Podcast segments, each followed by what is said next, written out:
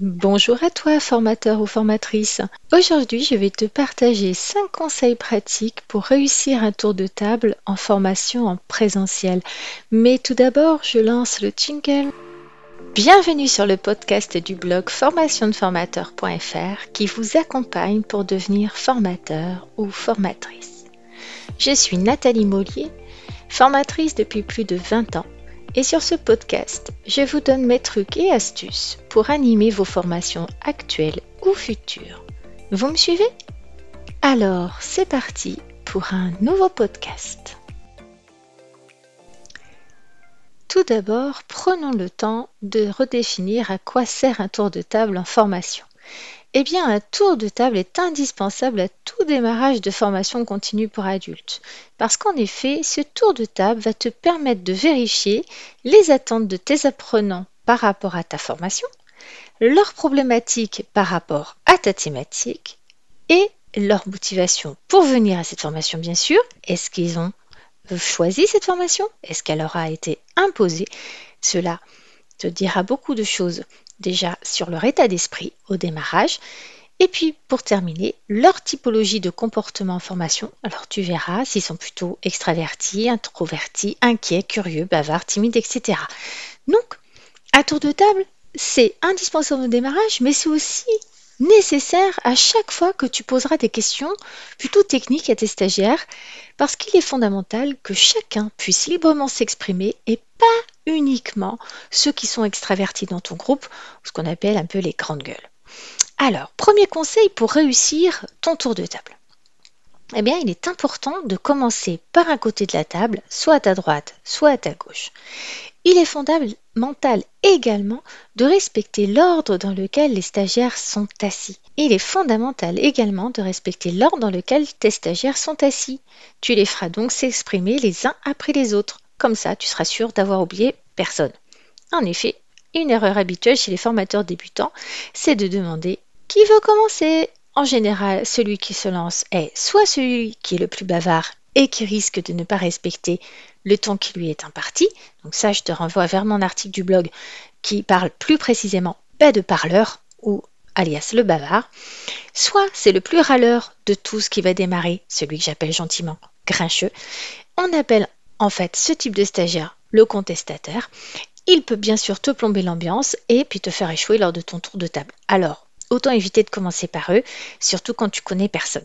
Après, lors des autres tours de table, tu pourras utiliser la méthode Popcorn dont je te parlerai dans un article du blog.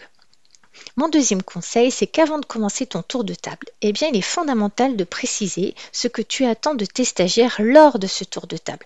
L'erreur serait de les laisser démarrer comme ça, à l'arrache. Alors si tu te trompes effectivement sur parleur alias bavard, eh bien euh, tu risques d'en avoir pour un petit moment si te récite euh, sa vie, euh, enfin te raconte toute sa vie en long, en large, en travers, perso, pro, etc.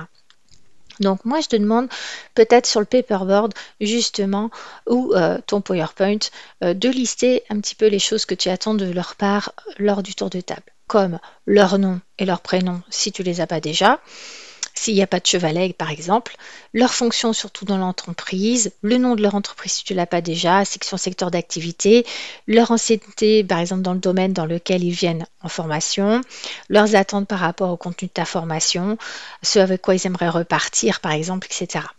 Donc, euh, je vais te dire, par exemple, lorsque j'anime une formation pour les membres de la délégation euh, du personnel, euh, voici un peu les questions que je leur pose lors du premier tour de table au démarrage de la formation. Alors, je leur dis à l'oral ce que j'ai déjà écrit, bien sûr, au paperboard ou euh, sur le PowerPoint. Lors de ce tour de table, je vais vous demander de me préciser si vous êtes titulaire ou suppléant, si vous êtes trésorier, trésorier adjoint, secrétaire ou secrétaire adjoint, depuis, depuis combien de temps vous êtes élu dans l'entreprise, si vous aviez une expérience d'élu antérieure à ces élections, quelles sont vos attentes par rapport à cette formation, etc. Je dis bien à chacun, vous aurez une minute chacun. Je vous remercie de respecter le temps de parole de vos collègues afin que ce tour de table ne dure pas trop longtemps. Nous pourrons ainsi rentrer rapidement dans le vif du sujet qui vous intéresse. Alors en même temps, je reprends hein, sur mon PowerPoint préparé à l'avance les points clés du tour de table afin que les timides abordent bien chaque point et que les bavards se concentrent sur ce qui leur est demandé. Donc sois clair hein, sur le fait que chacun a une minute pour s'exprimer lors de ce tour de table parce que sinon ils commenceront à parler de leur vie, etc.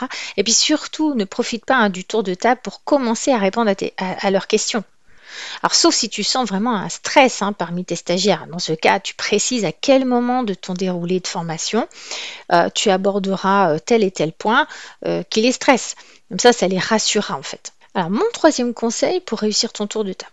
Eh bien déjà, prends le temps d'écouter tout le monde tour à tour. Ne t'arrête pas et surtout n'oublie personne. C'est pour ça qu'au départ, sur le premier tour de table, lorsqu'il y a le stress qui est là, que les gens ne se connaissent pas éventuellement, je déconseille la méthode popcorn que j'expliquerai dans un autre euh, podcast ou article parce que je veux pas que tu oublies du, monde. Hein, parce que ça, après, euh, celui que tu as oublié, il s'en rappelle. Hein. surtout, c'est un timide. Donc, euh, ben, j'explique dans un article comment un timide peut te saper une formation euh, par, par derrière, on va dire. donc, chacun, de toute façon, doit s'exprimer. C'est notre travail de formateur que chaque apprenant puisse donner son avis, son opinion, etc. Donc, on ne saute jamais une ou plusieurs personnes sous prétexte que quelqu'un a envie de s'exprimer plus fortement que les autres. Donc chacun doit apprendre que bah, son tour va venir. Hein. Donc bien sûr, dans un, dans un article et euh, dans plusieurs podcasts, je vais aborder euh, la façon dont on peut gérer les stagiaires difficiles, parce que forcément c'est là en tour de table où ça peut déraper, surtout lorsqu'on est euh, formateur débutant. Donc mon quatrième conseil, ça va être de penser à écrire au fur et à mesure les propos des stagiaires sur le paperboard ou euh, sur le tableau blanc ou sur une feuille. Hein. en tout cas, quelque chose euh, que vous allez regarder et que tu as gardé et que tu, avec lequel tu vas revenir euh, la dernière journée pour faire ta, conclusion. Parce que dans ce que tu vas noter, bien sûr, tu vas noter ce que les gens attendent de ta formation.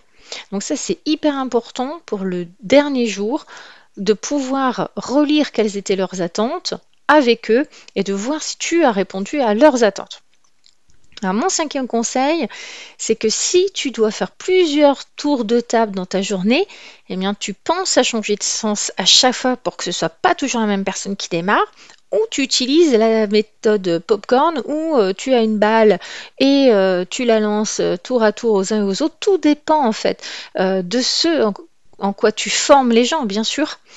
Mais il y a plusieurs outils pédagogiques d'animation de tour de table et j'y reviendrai. Voilà, c'était mes 5 conseils du jour euh, pour euh, animer euh, tes tours de table. À toi maintenant de mettre en pratique. Merci de m'avoir écouté.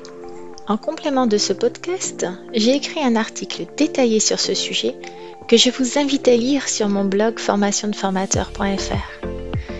Encore merci pour votre attention. Je vous dis à bientôt pour un prochain podcast du blog formationdeformateur.fr. En attendant, N'hésitez pas à vous rendre sur le blog pour consulter les derniers articles et pourquoi pas vous abonner pour ne rien rater. Et si vous avez aimé ce podcast, vous pouvez me laisser un avis et une note. À très vite